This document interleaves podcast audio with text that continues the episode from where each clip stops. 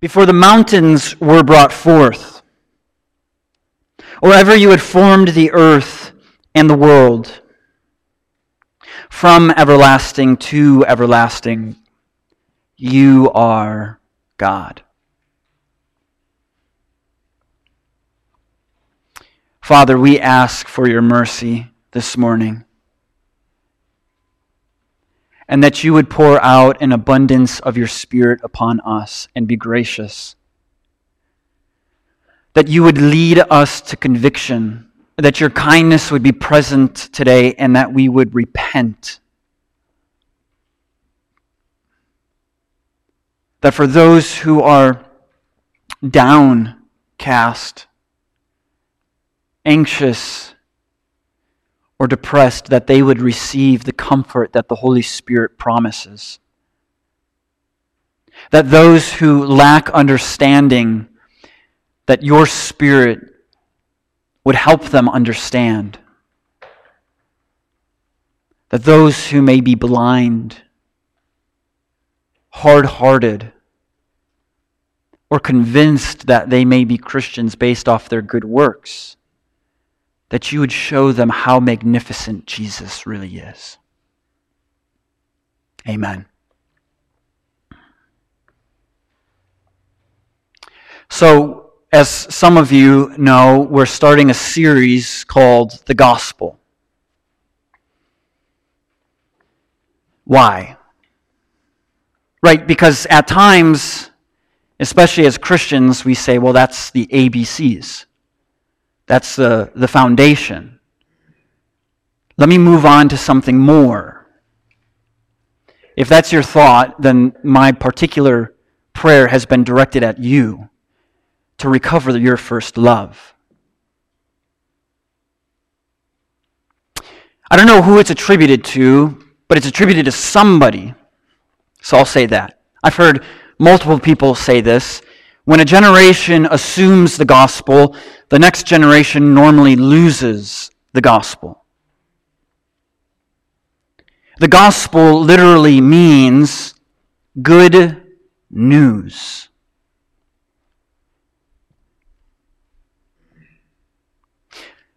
Let me confess this to you guys. Thursday morning, when I woke up, the first thing I did was not read my Bible. I actually read an article first, and then I read my Bible and prayed. The article was titled, What is the Great Dechurching? You can find it on the Gospel Coalition if you want to read it. It's by two people. They're actually giving a brief synopsis of a book that they wrote about the Great Dechurching. Michael Graham and Jim Davis are their names if you're interested. Hear what they have to say. About 40 million adults, that's 16%, in America today used to go to church but no longer do. Now listen to this sentence.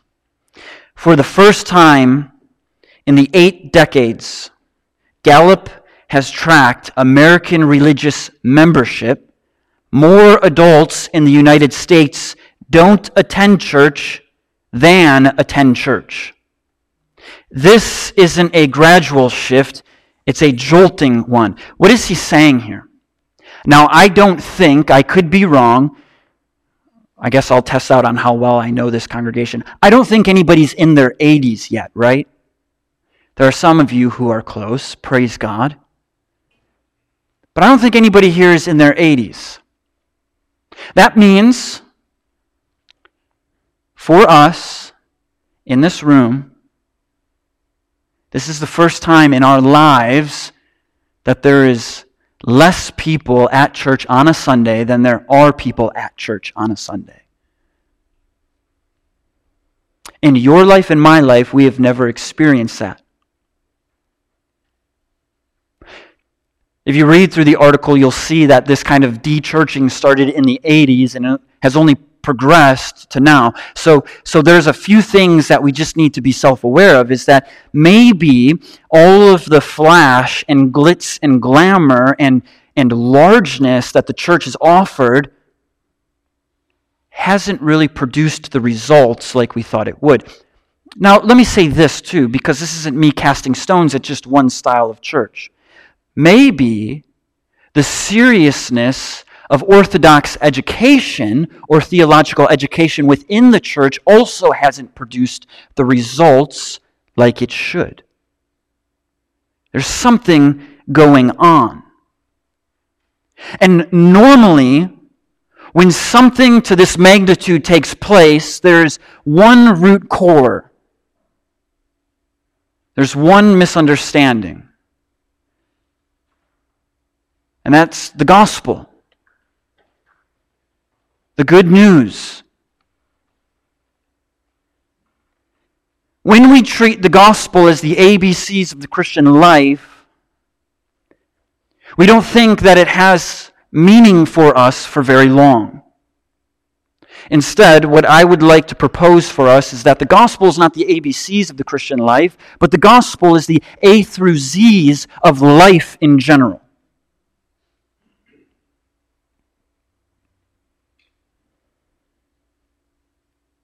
We've gotten into a habit of treating the gospel as just a testimony. Let me share my testimony with you, and we treat this as if that's the gospel. Other times we treat the gospel just as, well, you just got to share sin. Other times we treat the gospel as you just present God's love. Now, I'm not saying that those aren't things in the gospel, but what I am saying is if that's your primary view of the gospel, then you have a shallow view of the gospel. Because two of those views point to yourself. It's a man centered type of gospel. The other view presupposes or assumes that the person you're talking to believes that they are evil, which, if you look at statistics, most people will say that they're pretty good people. So, why do we need God's love? I think the church needs to get back to the two things that Jesus called it to love God, love people. But with a shallow view of the gospel, it will be impossible to do that. With a misunderstanding of the gospel, it will be impossible to do that. Why? Because with a shallow view or a misunderstood view of the gospel, we treat the gospel as a sprocket on a wheel. It's just one aspect of my life that keeps it rolling. As long as the gospel can support what I want to really get out of the life, then it's meaningful for me. I mean, there are a lot of reasons why there's this great dechurching going on. But my hunch is the root of this problem deals with a misunderstanding of the beauty of the gospel. So, if you're in this for the long haul, what we will do is we will look at the gospel through five different lenses God, man, redemption, renewal, glory. God, man, redemption, renewal, glory. This is why the gospel starts with God. Without God, there is no gospel. Without God, there is no good news. Why? Because God offers us hope. Is it not true that we look out at life, and is this not true in our own lives, that we oftentimes put our hope in momentary pleasures. Momentary pleasures that what we do is, uh, what we hope is that they distract us from this life. Momentary pleasures that bring distraction to a hopeless life that we often are caught up in living or that we often see. Now I have two, I've, I've got one toddler and almost a five year old. let me tell you, putting hope in money, putting hope in life experiences or life stability, putting our hope in political power or excellence, these things are like buying cheaply made plastic toys that will guarantee to break on the third day that you have them. They don't bring satisfaction. They won't bring satisfaction. They're to give you a quick hit. Uh, I, I once knew a youth pastor who, during his, his uh, Sunday school classes, after minute to win it games, he had the kids who won to take a dip in what was called the box of shallow happiness. What he was doing was he was trying to teach his students that this is what life experiences have to offer you momentary, shallow happiness. Things that make it seem like it's exciting, but as soon as you open it up or you see what it is, it leaves you without hope. It doesn't bring the happiness that you thought that it would bring. So, here, what we're going to see this morning in our passage in Psalm 90, verse 2, is this because God is eternal. And this is where the gospel starts. Because God is eternal, we as humans can have hope. Because God is eternal, we can have hope. And we see this so clearly in this psalm, Psalm 90. This psalm is a psalm that was a prayer by Moses. Moses, the, the man of God. And we see some important views of Moses. We see this prayer full of God's everlastingness. We see Moses specifically praying to this God that God would bless the people of Israel with many days, that God would bless the people with his favor but notice how this prayer starts. This prayer starts with a recognition of who God is. That is, that God is eternal. God is from everlasting and to everlasting. And, and if you look at this prayer, you will see that Moses contrasts this with man's finiteness his limitlessness. Moses contrasts God's everlastingness with man's shelf life. So we look at the beginning of this verse and we see Moses say, Before the mountains were brought forth, or ever you had formed the earth and the world. What is Moses doing here? Moses is pointing out the vastness of something. He's pointing out two huge masterpieces the mountains and this world. These are two big pieces of creation that Moses is looking to to draw this image in his prayer. The mountains and the earth. Why does Moses do this? Why does Moses point to these two things? Well, he's pointing out their bigness. He's pointing out their vastness. He's pointing out their greatness.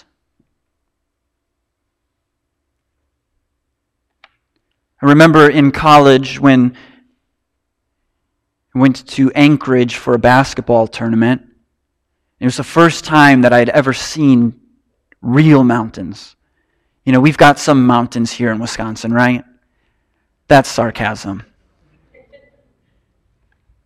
When you are staring at the vastness of great mountains, how does that make you feel? There is a smallness that you feel the overwhelmingness of looking or standing at the base of a great and majestic mountain makes you realize that compared to this mountain, you are actually a little bit smaller than what your pride wants to tell you.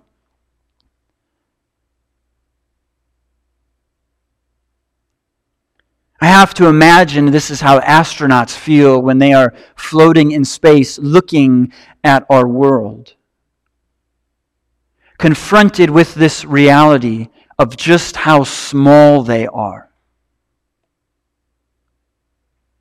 Why does Moses do this? Moses does this because he is comparing and contrasting something.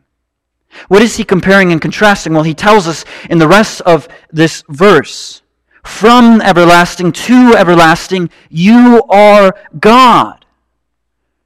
We, we could also translate this, what Moses is saying, is from infinity or from eternity and to eternity. You are God. You have always existed. There is not one point in history where you have not existed. You always have been. There is no starting point for God, and there is no ending point for God. You know, at times when I meditate on the eternality of God, this just puzzles my mind. Because this is the vastness of who God is. This is the greatness of who God is. That there is a being that could exist always. Why? Let's think about it like this. You may ask me, Max, where did you come from? And there might be multiple ways that I could answer that, right? I might say, if somebody were to ask me this morning, well, where did you come from this morning? I might say, well, I came from my house. This is where I came from. There was a, a starting point for me. I came from my house. Well, but when I was living in Louisville, Kentucky, and I was being a lifeguard, sometimes I would strike up a conversation, and my close super accent would give me away, and people would say, Hey, your voice sounds a little bit different, eh? Where are you from? And so then I would say, Well, I'm from Marinette, Wisconsin. Ah, that's why you have that accent. You don't sound like somebody who's from the South. I might even go one step further if you were to ask me, Well, Max, where did you come from? I might say, My mom. There was a definite starting point for all of us who exist. But with God, that is not the case because God is from eternity's past and He will continue to live into eternity's future. There is not a starting point for God and an ending point for God like us. God always has been and he always will be. He is from everlasting, as Moses says, and to everlasting. In this one sentence of prayer, Moses is blowing the top off. He's recognizing something crucial about the nature and character of God, and that is that God is everlasting. He is eternal. He is infinite. He is always existing and present. He was, He is, and forever will be present and alive. In this prayer, what Moses is acknowledging, what Moses is praying back to God, is that God is bigger, He is vaster, He is more superior than we could ever possibly understand or comprehend. This is the bigness of who God is. And this frightens humans.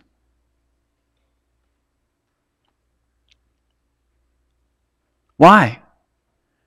Because we are not like God. We have a shelf life.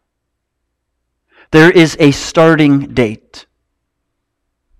We live and then we die. And our culture hates this reality. Human beings hate this. How do we know this? We know this because there are people who are willing to spend billions of dollars to stay young, to look young. There are 40, 50, 67 year olds who spend millions of dollars to look as if they are 20. The idea of our finite life scares us, might possibly make us angry and frustrated. And so, what do we do? We suppress this truth. We bury this truth. We don't want to believe that there is a God that is bigger and greater than us, so we ignore this truth. We run from this truth. We separate ourselves from this reality. And, and what our hearts say and teach us, as the psalmist says in chapter 14, there is no God. This is what the psalmist says. The fool says in his heart, There is no God. This is what we do. We suppress the truth because we don't want to be confronted or believe that there may be a being out there that is bigger and superior than us. Uh, a theologian named Stephen Charnock What he says is that man is born all natural atheists, denying God,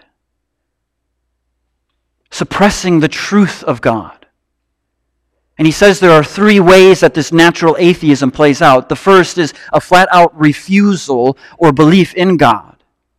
The second is a, is a a slight understanding that there is a God out there, but still a refusal to believe that He is the one who provides all things for all people. And the, the third, he labels as secret atheism. The one who does good works, acknowledges that there is a God, and yet does not worship the one and true God. Why? Because man suppresses the truth. The fool says in his heart, There is no God. And because of this, what does mankind do? Mankind looks for ways to be like God. In our sin, what we do is we look for ways to take the authority of God and establish our own kingdoms here on earth. Why do we get so invested in thinking about our future? Thinking about the retirement that we might be able to have and the treasures that we can lay up in our bank accounts rather than heaven. Because we are more concerned with establishing our own kingdoms.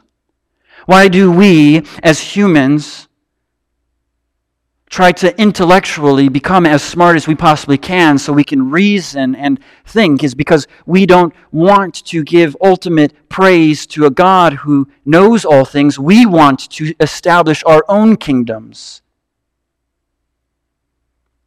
Why do we look for pleasures in this world? Why do we turn to drinking more than we should? Sexual gratification is because we believe that we have established our own kingdoms, and as kings and queens of our own kingdoms, we deserve all of the pleasure that we could possibly want because it's our kingdom.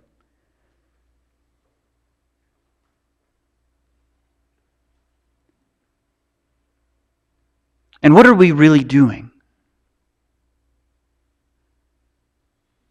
We're finding momentary gratification, momentary pleasure to suppress the hopelessness that's truly in our hearts.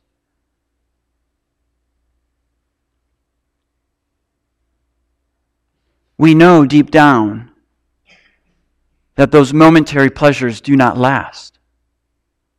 We know deep down that our bank account is going to run out and that we will not take what we have with us. We know that those momentary pleasures will not last and will be seeking for more and more and more. We know that we can't know everything. Deep down, we are the most hopeless and helpless people. Because we put our hope and happiness in things that will expire.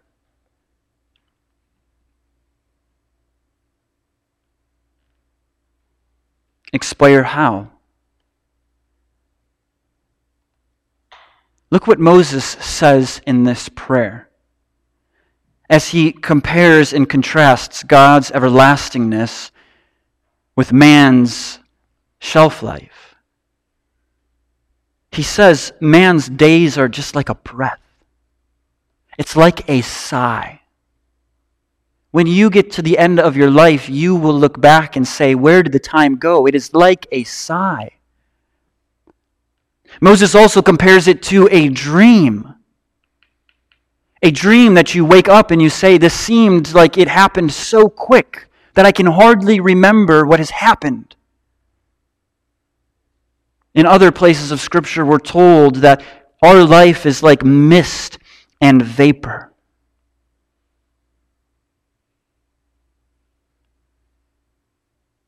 We have a shelf life. And not only do we have a shelf life, but it's a fast shelf life.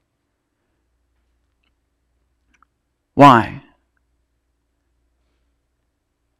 Because through one man's sin, death entered this world. This is why we die. This is why we experience death because of sin.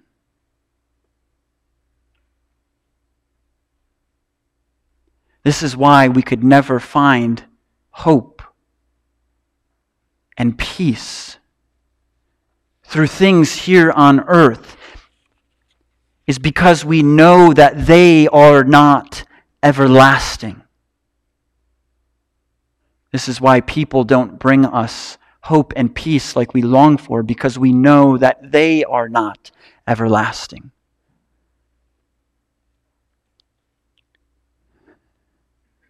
But we can have hope. You, right now, can have hope. This hope is offered to you. Our, our shelf life, why? Because our shelf life, it should point us up and outward.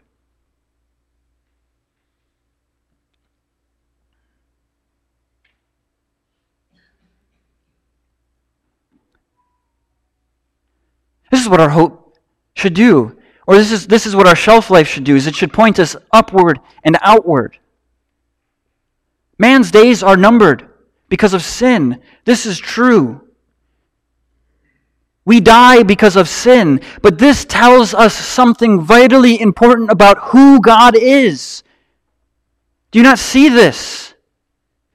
Since God is everlasting and God does not die, and He let me rephrase this like this Because God is everlasting and eternal and forever, what does this mean? This means that God is not sinful. And if God is not sinful, then this means that God is perfect. And what this tells us is that then there is hope for us because we can actually have hope in something that is eternal and lasting. We don't have to place our hope in fool's gold here on earth, things that rust and rot and fade from us. We can have hope and peace in something that is everlasting. This is why when we talk about the gospel, we need to talk about God. Because God is the only one that is everlasting. And we see this through the life of Jesus Christ, the Son of God, who came as fully God and fully man to take away the sin of the world. Jesus, the Son of God, he displays God's perfect character for us. He displays that at the same time, God could be loving and judgment. That God could both at the same time, his character could be mercy and anger. That at the same time, his character could have both grace and justice. Because God is perfect. And God's perfection tells us that He is eternal. Or, or even better, because God is eternal, that tells us that He is perfect. And how do we see this ultimately displayed for us?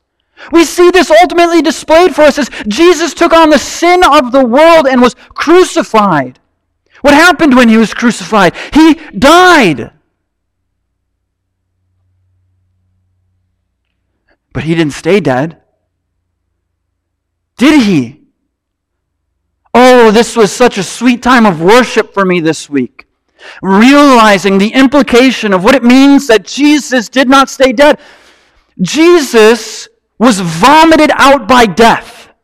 Because death could not hold Jesus. Why? Because only those that are sinful would remain dead. And Jesus is not sinful. He is perfect. And because he is perfect, death had to spit Jesus back out, which verifies that he was the perfect sacrifice for our sins. It means that Jesus is the eternal God who he says he was. It means that we can have hope because Jesus is everlasting. It means that we can have eternal peace because Jesus is forever. This is why it's so incredibly crucial to trust in Jesus. Because Jesus brings eternal life for the weary sinner. He brings eternal life for the hopeless. Through our trust in Jesus, we are clothed with the righteousness of God, and we too can have eternal life. Just as one sin causes death, one man's act of righteousness will cause life. But this is our warning, and this is my warning to you this morning. Is that eternal life is offered freely to all. But if you do not trust in Christ, you will experience eternal death. Eternal pain and torment eternal exhaustion, eternal anxiety. Christ offers the way of life. Turn from your own kingdoms. Turn from your own hopeless pursuit in finite, silly pleasures. Look to Christ who is the perfect Son of God, the spotless one who has died to take away your sins and give you eternal life today.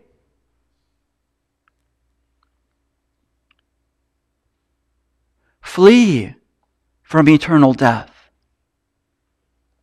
and turn to Christ.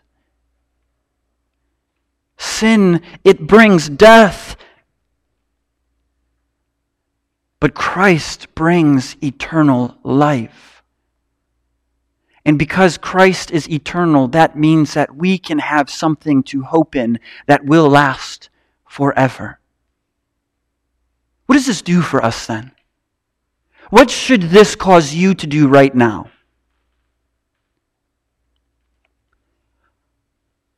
The first is that it should cause us to be the most humble people on this planet to see the vastness and bigness of who God is, the greatness of who God is, the, the reality that He is from everlasting and to everlasting, that He has perfect character, should lead us to be the most humble people on the planet.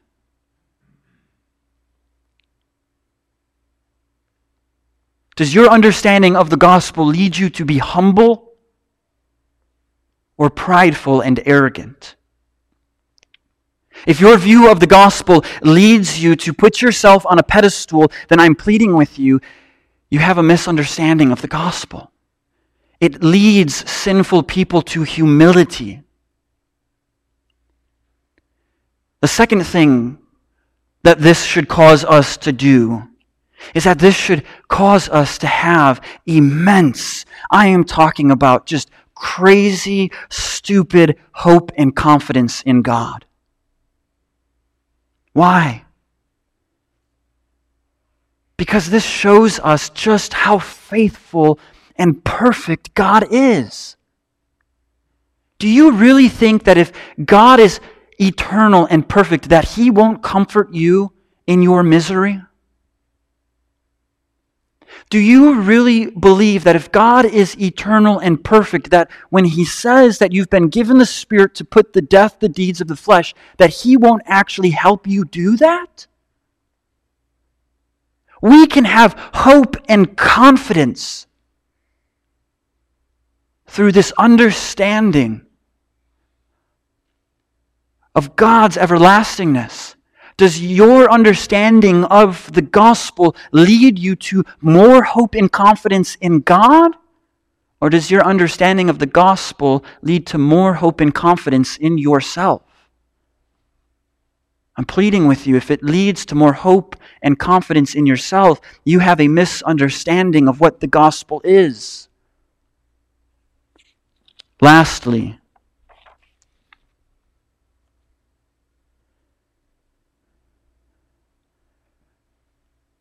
when we recognize God's eternal state, His perfect character, this reality that we can have a hope that is everlasting. Our stomachs should turn inside of us to want others to get in on this. How many of us know of people who are looking for hope in all of the wrong places, and we keep our mouths shut knowing that they can have eternal hope? How unloving is that of us? How unloving is it of us as Christians to say we have a perfect, everlasting God who will bring you peace and hope, and then we don't share this? This isn't me saying that you need to go to the streets. This is me saying you probably have family members who need this message desperately. Tell them where they can find eternal hope, and don't wait to do it. Go home and do it today. If there's anything I know about myself, it's that I'm a beggar who has found the bread of eternal life. And I just need to offer that bread of eternal life to all those who are eating carb loaded bread that will not satisfy their stomachs. The gospel, a right understanding of the gospel, leads us to desire to see the salvation of weary souls placing their hope in hopeless things that will rot and fade. This is why we start off. This is why the gospel starts with God. It starts with his eternalness, his unchangeableness. It starts with God because he has what we long for lasting hope, lasting peace, lasting love. Everything you look to fill you up in this life. Everything, everything that you look for to fill up your cup in this life will just leak. But God is eternal. God will not die. God is unchanging. He will not fail. Let's pray.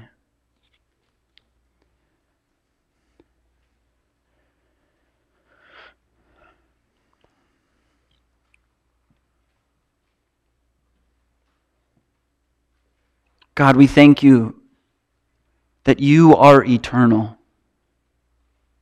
We thank you that you bring lasting hope, lasting peace. And that's just scratching the surface, isn't it, Father? We didn't even get to discuss about the lasting joy that we can find in you. The lasting comfort, the lasting contentment